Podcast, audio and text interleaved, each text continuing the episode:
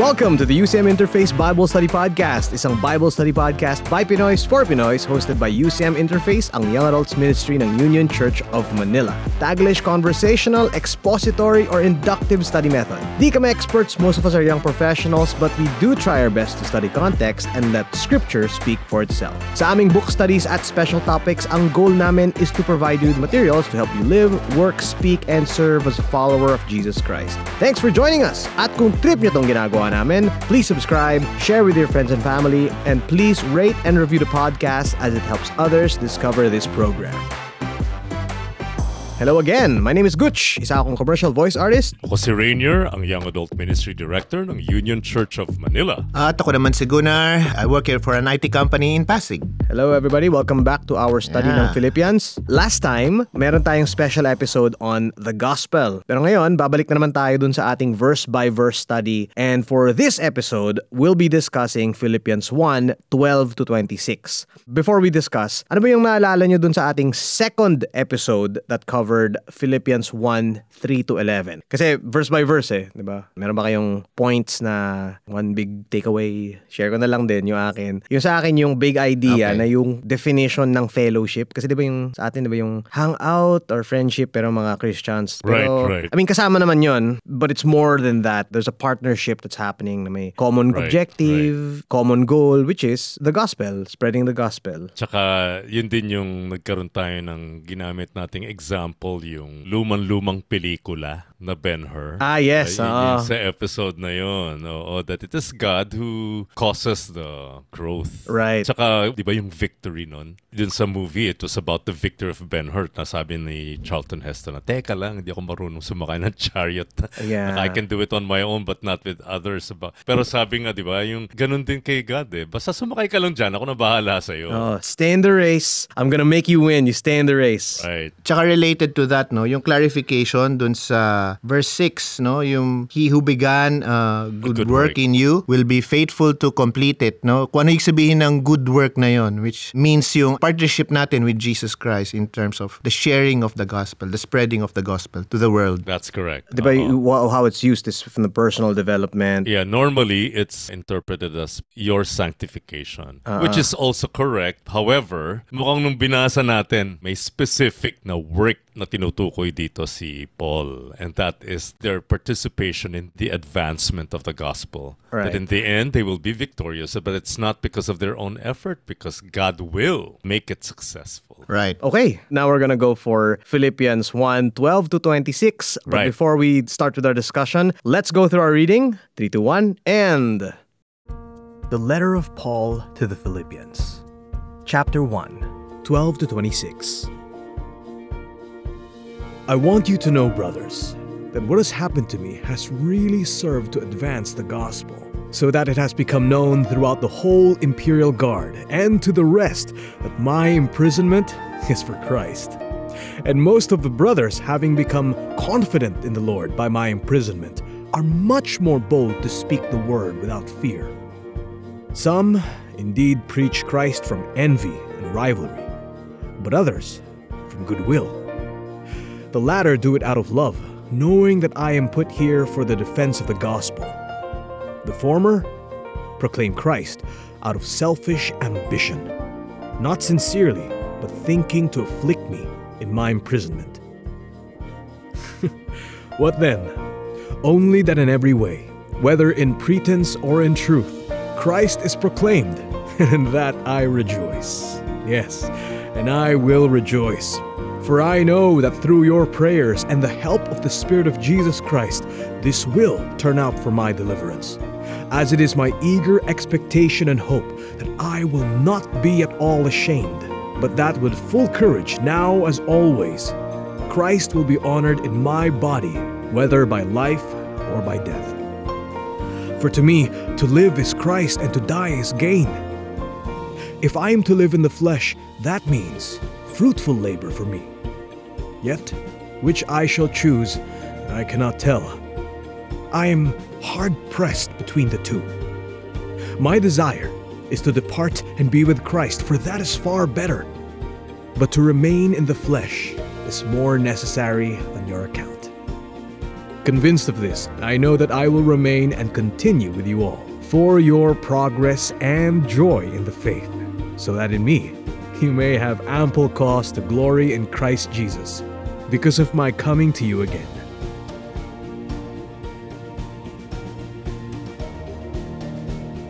All right. Game. So we'll start with verse 12. Yeah, we're going to, again, do it verse by verse Mm-hmm. para mas maunawaan. Tapos marami rin tayo ditong mga words that we have to define. Okay. Palagay ko isang magandang matutunan natin dito yung napaka-positive na outlook or attitude ni Paul nga. sa kabila ng lahat ng nangyayari. First line pa nga lang eh. oh. Yeah. Kaya dito, verse 12, Gunnar, pakibasa nga ulit yung verse 12. I want you to know, brothers, that what has happened to me has really served to advance the gospel. What has happened to me? Eh, ano bang nangyari sa kanya? Nakulong. Imprisoned. Nakulong siya. At kung nakulong ka for preaching that Jesus is King, kung ikaw yon, lagay mo yung sarili mo sa kalagayan ni Paul. Parang bad news dapat yun. It's supposed to be bad news. Eh, negative yan eh, di ba? It's Ala. negative. At saka, ang iisipin mo agad, wala na. Hindi na mag-advance ang gospel. Oo nga, na, natigilan. Matitigilan na, oo, kasi hadlang Natalo. na to. Naku. Oo, nahadlangan na kasi nakakulong na ako eh. Oo. Pero hindi pala. Sabi niya, eh, yung kanyang evaluation, what happened to him, his imprisonment, in fact, served to advance the gospel. And again, we spent a whole episode last time discussing what the gospel is. But just to remind our audience, siguro para lang mabilis na mabilis na maalala nila kung anong sang definition ng gospel. Alam mo, madalas na ginagamit ko ng, para lang matandaan ko, ginagamit ko yung the shortest definition of the gospel. And this is defined by Paul in 2 Timothy chapter 2 verse 8.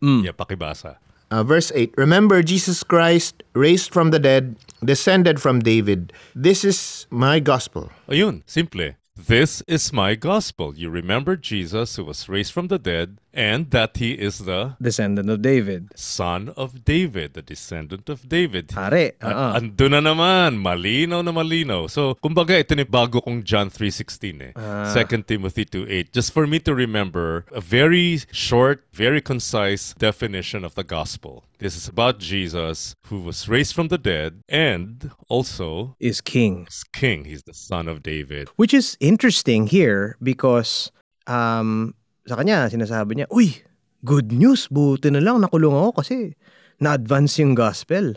At yung mga Diba? taong pinoproclaim niya dito sa mga nagkulong sa kanya, na hari yung sinusundan niya. And his Oo. king reigns Oo. while he is in prison under another king. Yun.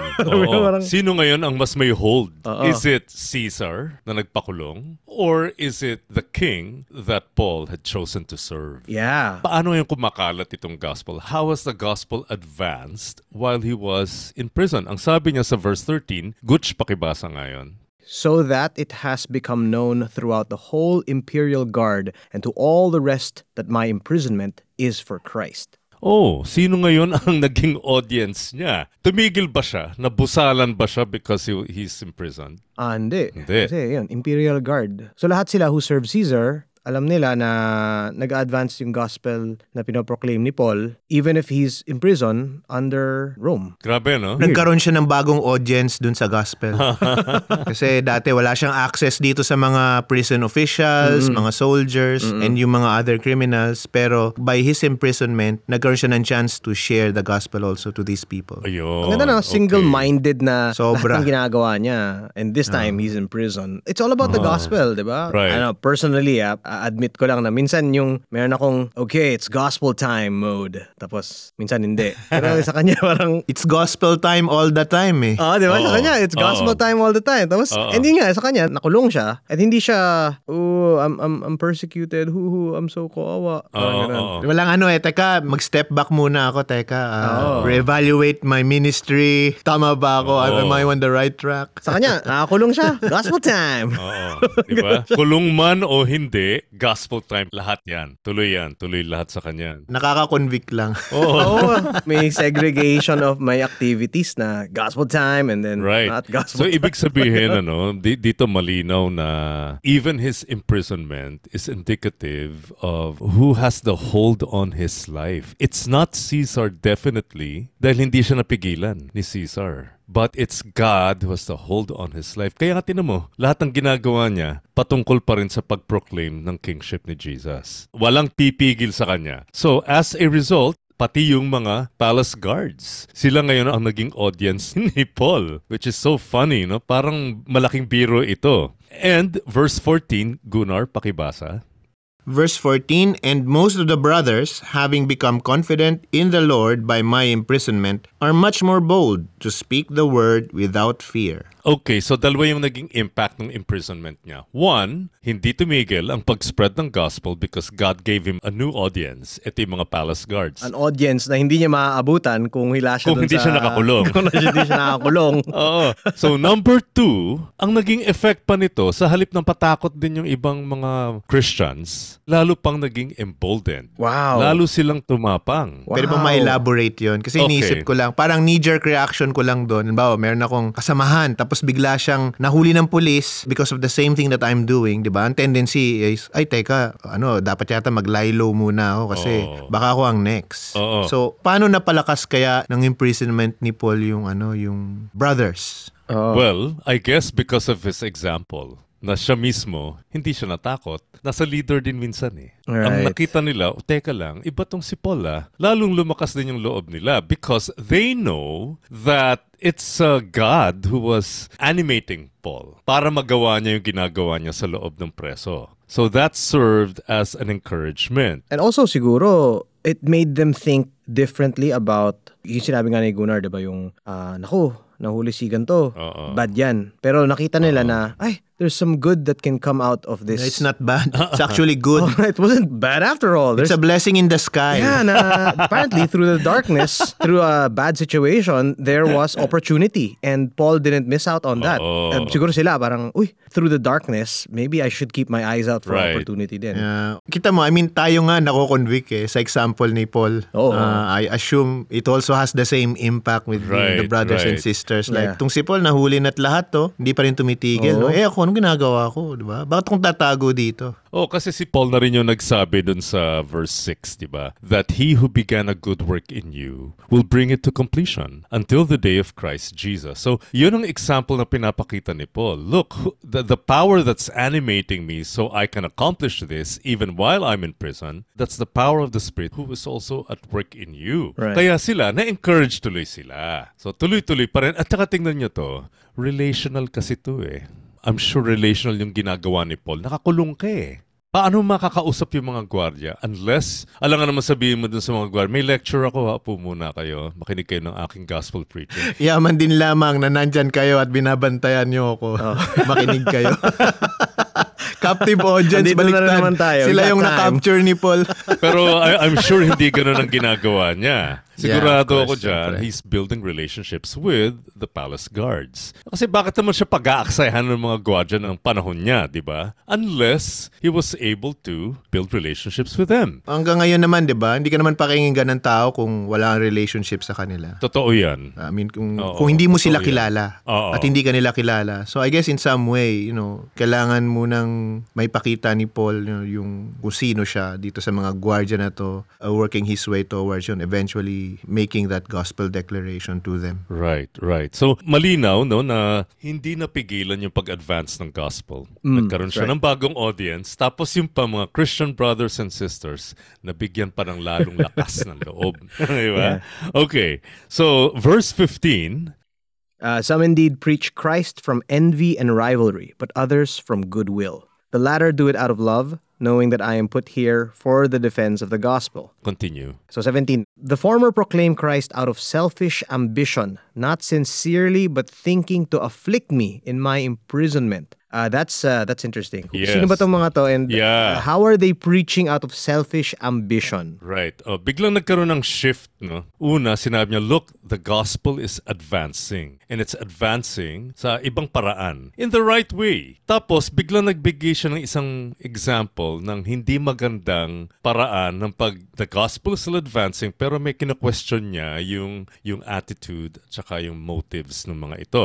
Dalawa yung pinakita niya. Ito yung ginagawa natin. Natin. Pero meron din kasing iba na ibang ginagawa. Nevertheless, they're still advancing the gospel. So tingnan muna natin kung ano yung motivation nila. Sabi, ang motivation is, Selfish ambition. okay, so envy, rivalry, selfish ambition, Not sincerely. sincerely. At sino ang pinaka-target? Si, Paul, ang target. Si Paul mismo. Nananadya na sila eh. Okay, Oo. nananadya. So, sinabi niya na, teka lang, alam niyo, merong mga iba, na dahil nakakulong ako, sinisiraan ako. Although hindi naman nakalagay dito, and this is just a conjecture, probably they'll say, oh, tingnan ninyo, nakulong siya. Bakit? Siguro, may mga maling ginawa tong si Paul, kaya ayan tuloy, nakulong siya. Maaring binabash, maaring tinotroll si Paul. Kinarma kasi yan. Oh, yan, kinakarma ka na, Paul. Ayan, kaya ka nakulong. Sign yan, Paul, na hindi ka mahal ng Oo. Diyos. Kasi nakulong ka eh. Oo. Ano ngayon ang sinasabi ni Paul tungkol dito? Kasi sabi nga iba yung motibo eh.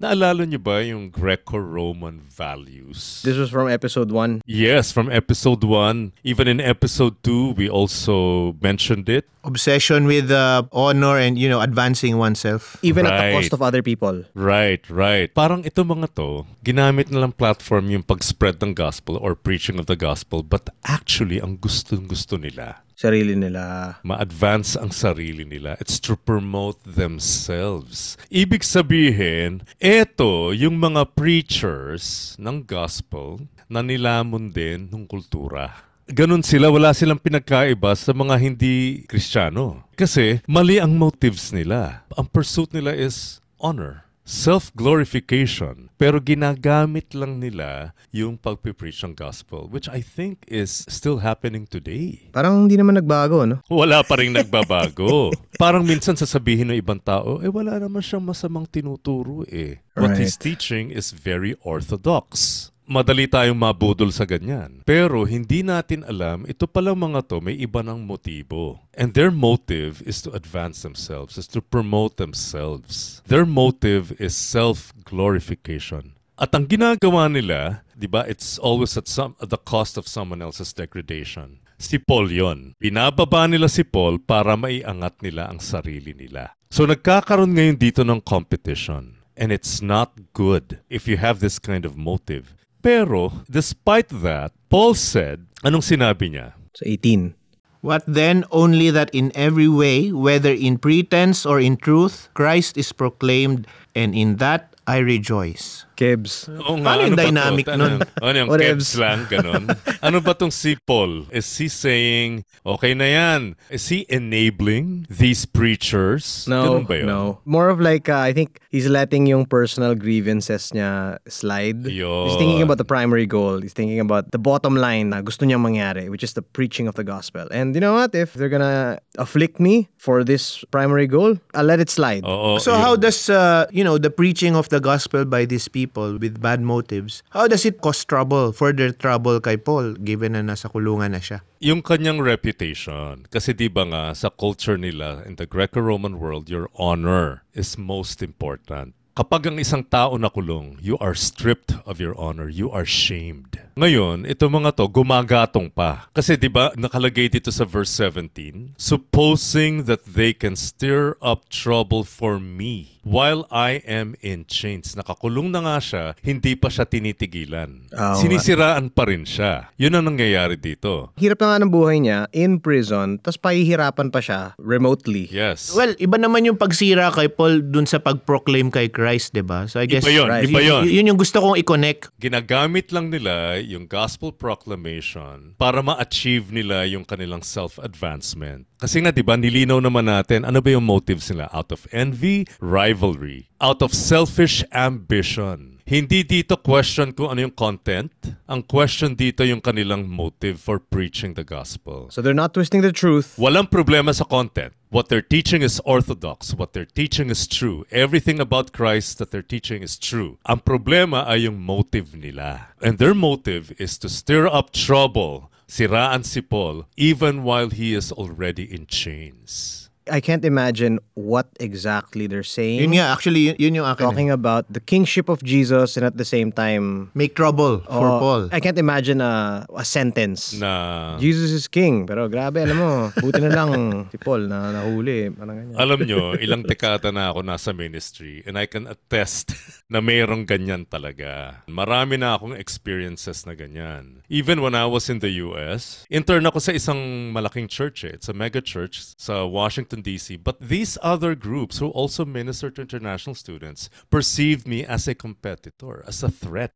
Ah, right. Huwag ka dyan yeah. pumunta. Bawal ka dito. Bawal ka dyan. You can't go to this school. Dito ka lang mag-minister. So they were trying to limit my movement. Sa- Samantalang, teka lang, intern ako sa isang church. Kayo yung matatagal na dito. Sana, tulungan nyo rin ako para matuto rin ako sa inyo. Walang problema sa content na pinipreach nila. But I was perceived right away as a competitor instead of a partner. So, naiintindihan ko to, itong sinasabi ni Paul. I have experienced this myself. But, you know, the gospel still advanced. And sabi nga ni Paul, and in that I rejoice. Okay, so sabi niya kasi, what does it matter? Alam nyo, sige na. Pero wala na kasi akong panahon para patulan pa yung mga ganyan. Kumbaga, yun ang sinasabi niya. And because of this, I rejoice. And then continue that. This is still part of verse 18. Yes, and I will continue to rejoice. Uy, what attitude is this? Bakit I will rejoice? This is so surprising. Why does Paul say, I will continue to rejoice? Kasi yung joy naman niya, hindi yung ma-restore or ma-preserve yung reputation niya. Ang joy niya is ma-proclaim yung gospel sa mas maraming people, mas maraming audiences. And as long as that's happening, he's happy. Right. Kasi tingnan niyo ang ginagawa ni Paul. He's not painting himself as if he's at the center of the canvas. Right. This is not about me. This is all about Christ and that's my priority. Pero hindi rin naman niya sinasabi na okay lang yung ginagawa ng iba. Kasi even Jesus rebuked, di ba yung mga Pharisees? The primary content could be correct, ng kanilang mga tinuturo, well, at least some of it, pero they also, ang tingin nila kay Jesus, competitor eh. Kaya nga nagkaroon sila ng friction. And Jesus would confront the Pharisees. He would say very harsh words. Pero of course, alam naman ni Paul, well, I'm not Christ.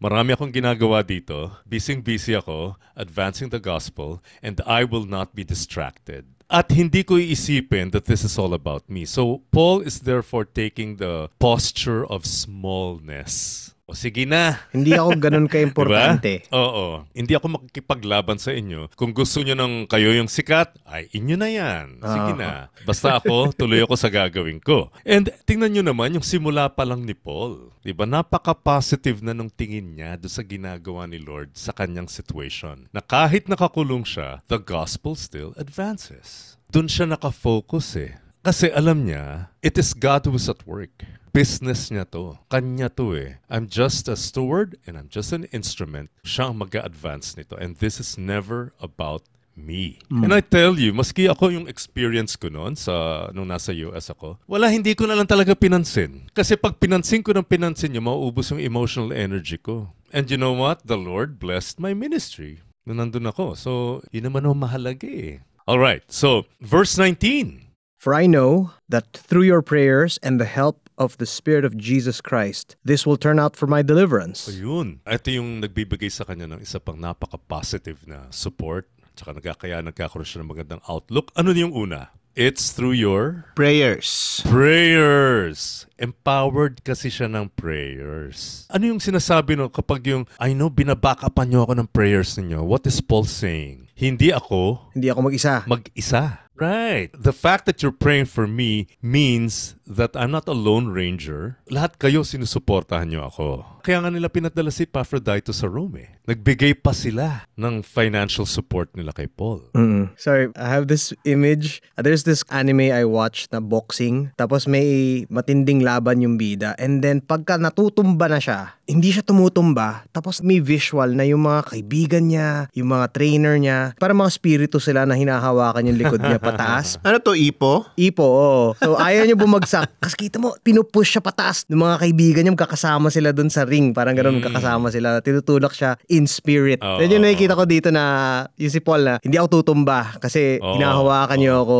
Through your prayers. through your prayer and the help of the Spirit of Jesus Christ. Right. And it's God's provision of the Spirit of Jesus Christ. So, again, hindi sariling lakas ni Paul ang ginagamit niya kasi. Hindi to yung, kaya ko to, fighting spirit lang. Hindi to yung positive thinking lang. Meron siyang totoong support. The prayers of the saints, but also the Spirit of Jesus Christ. The Holy Spirit. Itong kombinasyon na to, anong sabi niya? What has happened to me will turn out for my Deliverance. Deliverance. Okay, we, we need to define this. Sa ESV, deliverance, no? Right. NIV, deliverance din yung ginamit, which is a very interesting word. Kasi ito yung word na soteria or salvation. Ang ginamit ng mga translators, deliverance instead of salvation. Kasi ang weird nga naman. For my salvation, di ba? Parang ang weird nga naman nun. Kasi pag sinabi mo namang soteria, it actually could mean rescue, It could mean salvation, as in spiritual salvation. So, pwedeng ganun yun. Pero ano kaya ang sinasabi ni Paul dito na deliverance niya?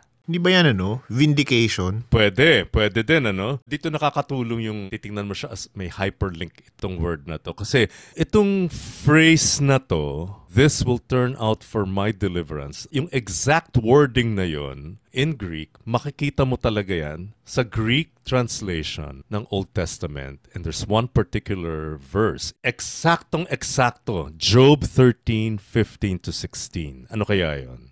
Though he slay me, yet I will hope in him. I will surely defend my ways to his face. Indeed, this will turn out for my deliverance. Ayun. For no Oh. godless person would dare come before him. Diba? This will turn out for my deliverance. So, anong ibig sabihin ni Job muna? Kasi nga, may mga questions si Job about suffering, which God does not actually address. Yeah, Diba? yeah. God never addressed yung question ni Job about suffering. Instead, anong sinabi lang niya ni God? Anong ni-reveal ni God sa kanya? Na it, alam ko ito, alam mo ba ito? Ito ang ginagawa ko, so and so and so forth. Right. Okay. What about you? So, instead of addressing the question about suffering, wisdom yung pinaharap ni Yahweh kay Job. Kana yung hindi mo gets pero trust me, I know what I'm doing. Parang ganun. Yan, parang ni- So, this will turn out for my deliverance, not necessarily getting an answer about this question about suffering, but this is all about God's wisdom.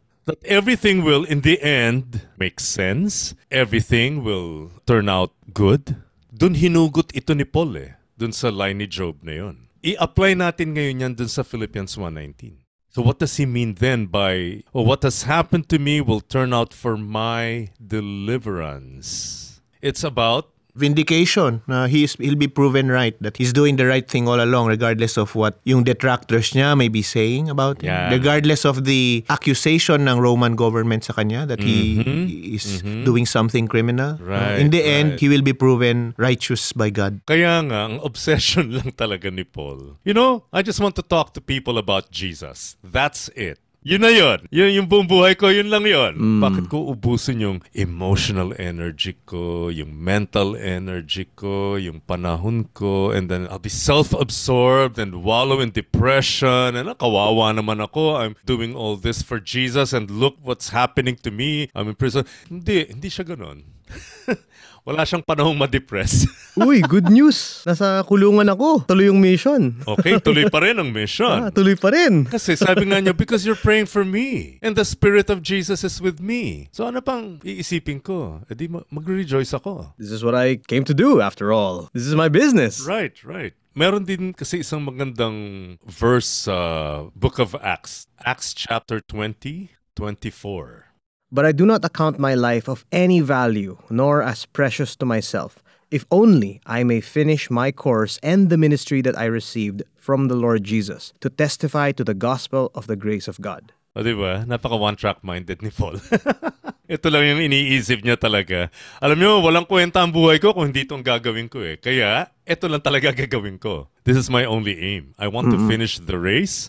I want to complete the task that the Lord Jesus given me. And that is to proclaim that He is the King. Kaya sabi niya, that's my gospel. Doon lang siya nakatingin sa pag-proclaim kay Jesus and nothing else. Alam niyo ba yung kabayo na merong mga blinders? Kasi pag may blinders yung kabayo, hindi na madidistract yan. Hindi na siya pwedeng tumingin sa kanan niya, hindi na siya pwedeng tumingin sa kaliwa niya. Sa harap lang. Parang ganun nakikita ko kay Paul eh. May blinders siya. Like a horse with blinders. So, iisa lang ang direksyon ng tingin niya. It's all about proclaiming Jesus as King. So, verse 20. As it is my eager expectation and hope that I will not be at all ashamed, but that with full courage now, as always, Christ will be honored in my body, whether by life or by death. Okay, anong sinasabi niya dito? I will not be ashamed. E samantalang in the eyes of the Romans, the Greeks, the eyes of the Gentiles, Talunan siya. talunang ka, nakakulong ka eh. Kulong siya. Under another king. Oo. You are shamed. But he said, you know, I will in no way be ashamed. In fact, I have sufficient courage. Bakit daw? Christ to be honored in my body, whether by life or by death. Okay, so yun ang goal niya. Alam niyo, isang, alam natin, ano, pag dinidefine natin yung sin, meron tayong mga catalog list of sins. Do's and don'ts. Oo, mga ganyan, oo. Tsaka kadalasan, yung mga immorality, gossiping, or something like that. You know, a sin that we often do not include in that list is cowardice. Oh, yeah. I was Yeah. reading that uh, Revelation. Yeah, it's in the book of Revelation. Revelation 21 8. But as for the cowardly, the faithless, the detestable, as for murderers, sexually immoral, sorcerers, idolaters, and all liars, their portion will be in the lake that burns with fire and sulfur, which is Oh, the diba? second death. Right. Grabe, yung cowardly, sinama dun sa listahan ng murderer. Mga murderers. Buti naman akong tao eh. Hindi mo pumatay ng tao. But were you a Yeah. coward for Jesus? Yun na nga. Ah, oh, kasi naalala niyo yung nangyari kay Peter. Naging duwag siya nung panahon na kinuha na si Jesus, he was arrested. And all the disciples, they ran away, they were overcome with fear. Naduwag sila eh. But of course, later on, buti na lang, nagkaroon sila ng second chance. Pero cowardice, ito yung you are renouncing Jesus. it is a uh, act of disloyalty. Tinatalikuran mo na si Jesus. At ito ang hindi mangyayari kay Paul. Sabi niya, So that now as always Christ will be exalted in my body, whether by life or by death. What does he mean by Christ will be exalted in my body? Ibig sabihin kung ano man yung mga punishment na naranasan niya or benefits na maranasan niya in the future, whatever happens to his life, lahat yun gagamitin ni God to advance his glory. Or in other words, you know, when you exalt God, when you exalt Jesus in your body, Body. kita nyo naman. Kasi tayo akala spiritual yan eh. Our Ah, bodies have nothing to do with it. Siya hindi. Napaka-integrated, no? And holistic nung tingin niya sa kanyang faith. It's my body. Yeah, and he says it in Romans 12, diba? Romans 12, therefore, in view of God's mercy, offer your bodies as a living sacrifice, holy and pleasing to God. This is your Mm-hmm. Act of worship, diba? So, Right. honored in my body gives that verse a different form na Mm-hmm. even if I give my body to death, this is my worship to the Lord. Right, and right, Christ right. to be honored. Wala siyang dichotomy. This is the body, this is for the soul, etc. Sa kanya talaga, even in my body, what I do with my body, how I use my hands, my eyes, my tongue. O yun yung life na part eh. Kasi sabi niya, di ba, whether by life or by death. Death is Mm-hmm. martyrdom. So, madali lang yun maintindihan. Pero even if he's not martyred, even in his everyday life, Right. gagamitin siya, papagamit siya kay God. In other words, ang sinasabi ni Paul dito, you know what? I bear the image of Jesus. Yun ang mission ko. I am bearing His image. Can I add something lang din dito sa, napansin ko lang dito sa 1920, di ba? So, this will turn out for my deliverance. Tapos, isa dulo is whether by life or by death. So, hindi to, hindi pala siya nagpa-pray na sigurado I see this as a positive thing that one day I'll be free from this. Yung ganun, the Lord will free me from my suffering. Before the breakthrough is a breaking. so, hindi pala. Kasi, Yeah. he could very well die. Yeah, So, yeah. natanggap naman niya na hindi to positivity. Yeah, hindi ganun ang tingin niya eh. So, sa kanya, yung deliverance niya, yung vindication niya, may not necessarily mean lalaya ako. That's a possibility, pero hindi niya tinitingnan na this is my deliverance. Kasi yung goal is not to be free eh. The goal is to proclaim Christ. That's correct. So yung Oo. freedom niya or imprisonment niya, it's not that much of a factor. right? You know, as he's already currently showing. So when he's saying, I will be delivered, I will be vindicated, he will be vindicated in terms of his mission, which is the Yeah. advancement of the gospel. Right. Kaya ito, sinabi na niya, whether by life or by death. Now we segue to this very popular verse in Philippians chapter 1. Ano nga yun? Sige, pakibasa yan.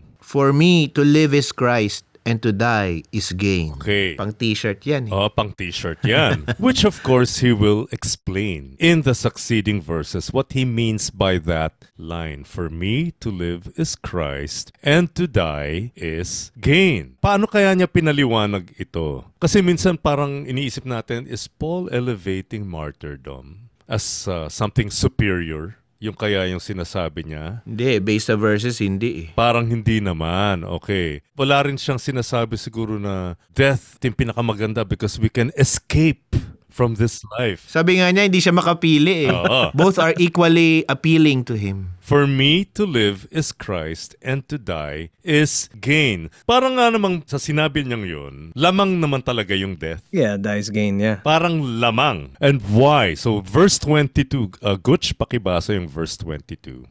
If I am to live in the flesh, that means fruitful labor for me. Yet which I shall choose, I cannot tell. Okay, why is living Christ? Sabi niya kasi, for me to live is Christ. It's because Habang nandito pa siya, makakaserve siya. Fruitful labor. Yeah, may trabaho, but the reason why I'm looking forward to it is because I'm no, I know it will be fruitful. to live here, while I'm here, ang marami akong magagawa talaga. Ah, service. Oo, nakakapaglingkod pa siya kay Jesus and also the churches, the saints. So marami siyang pwedeng gawin. Kaya sa- ang tawag niya doon, fruitful labor. Ang ganda nga naman. Pero sabi niya, pero teka, ano bang pipiliin ko talaga? Ano nga ulit yung pinagpipilian? To remain alive or die. Or die. Ah. Okay. Anong sabi niya? Alin dito? Which I shall choose, I cannot tell. Bakit sinabi niyang I do not know? Kahit na present na niya na may advantage din naman yung being here, living, okay. Pero sabi niya, I do not know.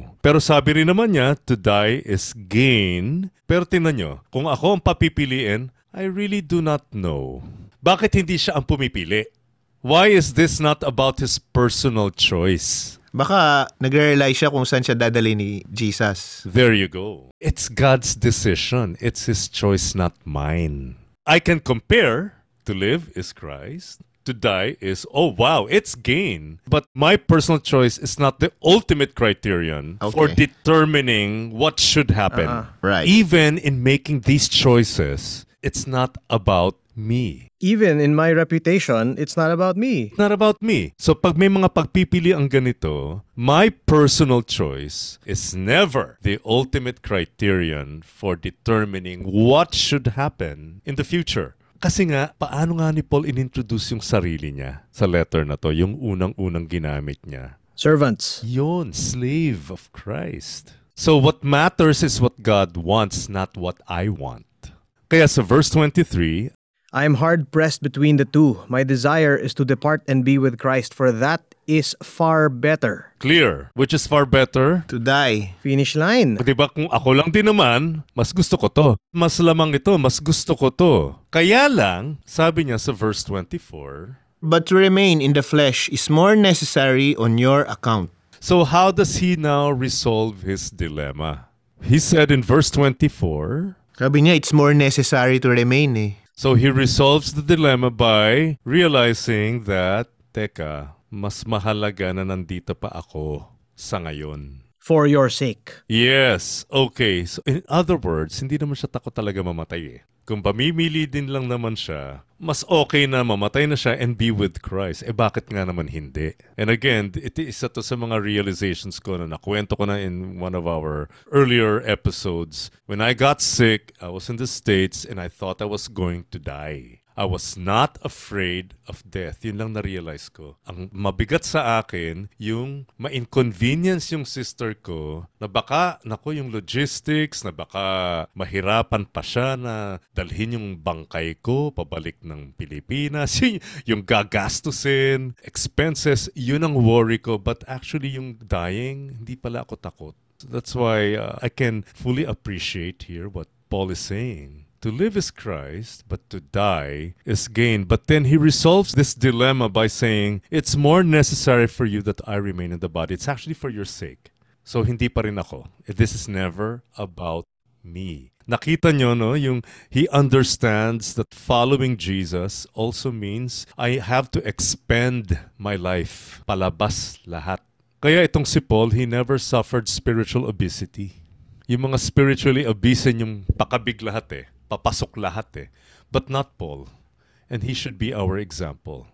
Okay, so now, uh, in verse 25, Convinced of this, I know that I will remain and continue with you all for your progress and joy in the faith. Now, because I know it's better to be here, uh, well, at least at this time, I'll be here in this life, in this world. Why? For your sake. For your, sake. progress. For your progress. And joy. And your joy. Oh, it's never about Him. Palabas lagi lahat. Palabas. Mahal na mahal lang talaga ni Paul yung Philippians church. Ano? Oh, yes. Uh, kayo, you're both fathers. Naintindihan niyo yan. No? Yes. Being a father, that's a very self-expending vocation. Palabas ng palabas.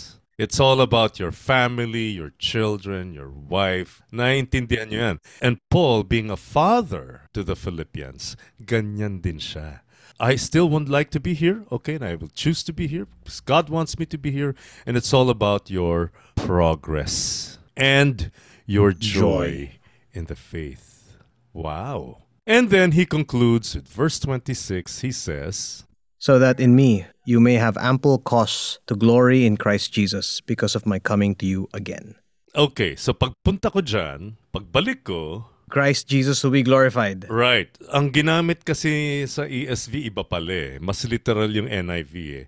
Ang sinabi sa NIV kasi, so that through my being with you again, your boasting in Christ Jesus will abound on account of me. And so because of me investing in you for your progress and your great joy, you will be boasting in Christ. Boasting yung ginamit, which is a very weird word. Because when, sa NIV, mas literal, kasi boast talaga siya eh. Binasa mo ay ESV, glorify, di, ganun ba? Ample cause to glory. Ample cost to glory. Okay. Medyo mas uh, unwieldy yung phrasing nun. Oh, eh. mas nalinawan ako sa NIV. yung boasting, although yung word na boasting kasi sa atin, medyo pejorative. May negative siya eh. Oo, oo. Kasi medyo... Yabang. Ayun, ayun. Parang self-referential. Parang ganon. Ito na naman. Meron na naman yung hyperlink. Kasi ginamit din yan ni Jeremiah. Jeremiah 29, 23 to 24. Ano kaya yon? Thus says the Lord, Let not the wise man boast in his wisdom, let not the mighty man boast in his might, let not the rich man boast in his riches, but let him who boasts boasts in this, that he understands and knows me, that I am the Lord who practices steadfast love, justice, and righteousness in the earth. For in these things I delight, declares the Lord. Okay. Ano yung dating ng boasting dyan? Yung pagyayabang mo si Lord. Eh, ayun. Hindi sa sarili mo, it pagyayabang mo yung hari. Although sa atin ngayon dating ng salitang yabang, negative din. Yeah. Parang right. yung nagigets kong thought sa kanya is uh, not necessarily yung outward declaration but also inwardly, what are you valuing or what's important to you? When they say that you're glorying to God or boasting about God, parang na-affirm yung pag-value nyo at yung pag-exalt nyo kay God or something. Yeah. Okay. So, kaya ang gi- ginamit ng ESV ay glory, di ba? Ample cause to glory in Christ Jesus. So, ibig sabihin, yung boasting in Christ is just simply praising Christ. Right. Ngayon, ito yung ending eh. So, sabi niya, mag-invest ako sa inyo for your progress habang nandito ako. And for your progress and joy in the faith. Joy in the faith. Ilang beses nang ginamit din ni Paul ito eh. Na ano ba tong joy na to? Naalala niyo yung sa Nehemiah, the joy of the Lord is my strength? Ano ibig sabihin niya doon? The joy of the Lord is my strength. Kampante sa wisdom and authority and power ng Panginoon even across negative events like this, I guess. Mhm. Okay. So, ito yung joy. Hindi ito natitinag eh. Matibay ito. Yung parang uh, you're utterly convinced of the reliability uh, of the promises of God to you na regardless of your current circumstances, it doesn't affect you as much because you know that God has you in His hands. So because of this, yung progress, this joy, ang resulta pala niya ay may direksyon siya eh. Boasting in Christ, praising, exalting Christ. Yun pa rin ang ending. Doon tayo dinadala palagi. Sinimulan niya yan by establishing, you know, this is never about me. I have detractors. May mga nagtotroll sa akin. But who cares? Tuloy lang ako because this is never about me. In fact, because it's never about me, I'm really concerned more about the name of Jesus, that his glory is magnified, that his name is exalted and proclaimed. It's never about me because this is about my goal, calling to serve God's people, to strengthen them, so they will continue to progress in their faith and be strengthened in their faith, to have that joy in the faith. So, ang ending yan pa rin ay worship. The glory of God. So, doon natapos yan. Ano ba mga takeaways nyo dito? Sa akin, nakaka-relate ako dito sa line ni Paul sa 21 to 24 kasi pag iniisip ko yung finish line, ang saya sana to be with Jesus and be finish line, tapos na. Wow! Right, so, right. there's a desire, but then if I die and be with Jesus to the finish line, who's gonna serve the people I serve now? Who's Mm-hmm, gonna be carrying the load that I am carrying, the burdens that I'm carrying? And I hope, I really hope na at the end of my life, people are gonna think about verse 24 na, but to remain in the flesh is more necessary in your account. Parang napakaganda sanang sabihin ng mga tao na oo. si Gooch, the Lord had given him extra hours and extra days of his Mm-hmm, life here in the earth, not for his own sake, but for us. Right. Diba? So, Yeah. while I'm around, service. Yeah, and I agree because the older I get, the more I realize that there's so many things I don't even need na hindi ko rin dapat pinag-aaksayahan ng oras. Kaya nga, nung dumaan tayo ng pandemic, lalo ko pang na-realize na para saan ba talaga yung buhay? Ang iksi ng buhay eh. Pero ang dami ko rin palang naaksayang panahon. And I realized this much sooner na nakita ko tong example ni Paul na dito lang ako dapat nakatutok. Na sana para din akong, you know, like a horse with blinders. Gospel time. Yun. Gospel time all the time. Yan, gospel time. Ako sa akin, very short lang. Um, I guess I mentioned this also at the start of yung ating discussion. It's really convicting, no, yung single-mindedness ni Paul towards the work that God has given him. Uh, nakaka-inspire at nakaka-convict Yeah, and then makes right. me want to, you know, really take a close look at what I'm doing in my life and strive to do even just a fraction no, of fractionally, you know, more and, you know, be closer to the example that Paul has given, uh, right. has shown us through these verses. With the goal of, you know, in the end, like Paul, with the goal of also um, enabling others to boast in Christ even more. So that ends our discussion on Philippians 1 12 to 26. And I guess to our listeners, it's gospel time all the time. And we pray that sana itong episode, as sa amin, na-convict din kayo to always do everything, everything that we do for the glory of Jesus Christ, our King. That's it. See you on the next episode. Thanks a lot and God Alright, bless. Thank you, everyone. God bless. Bye bye.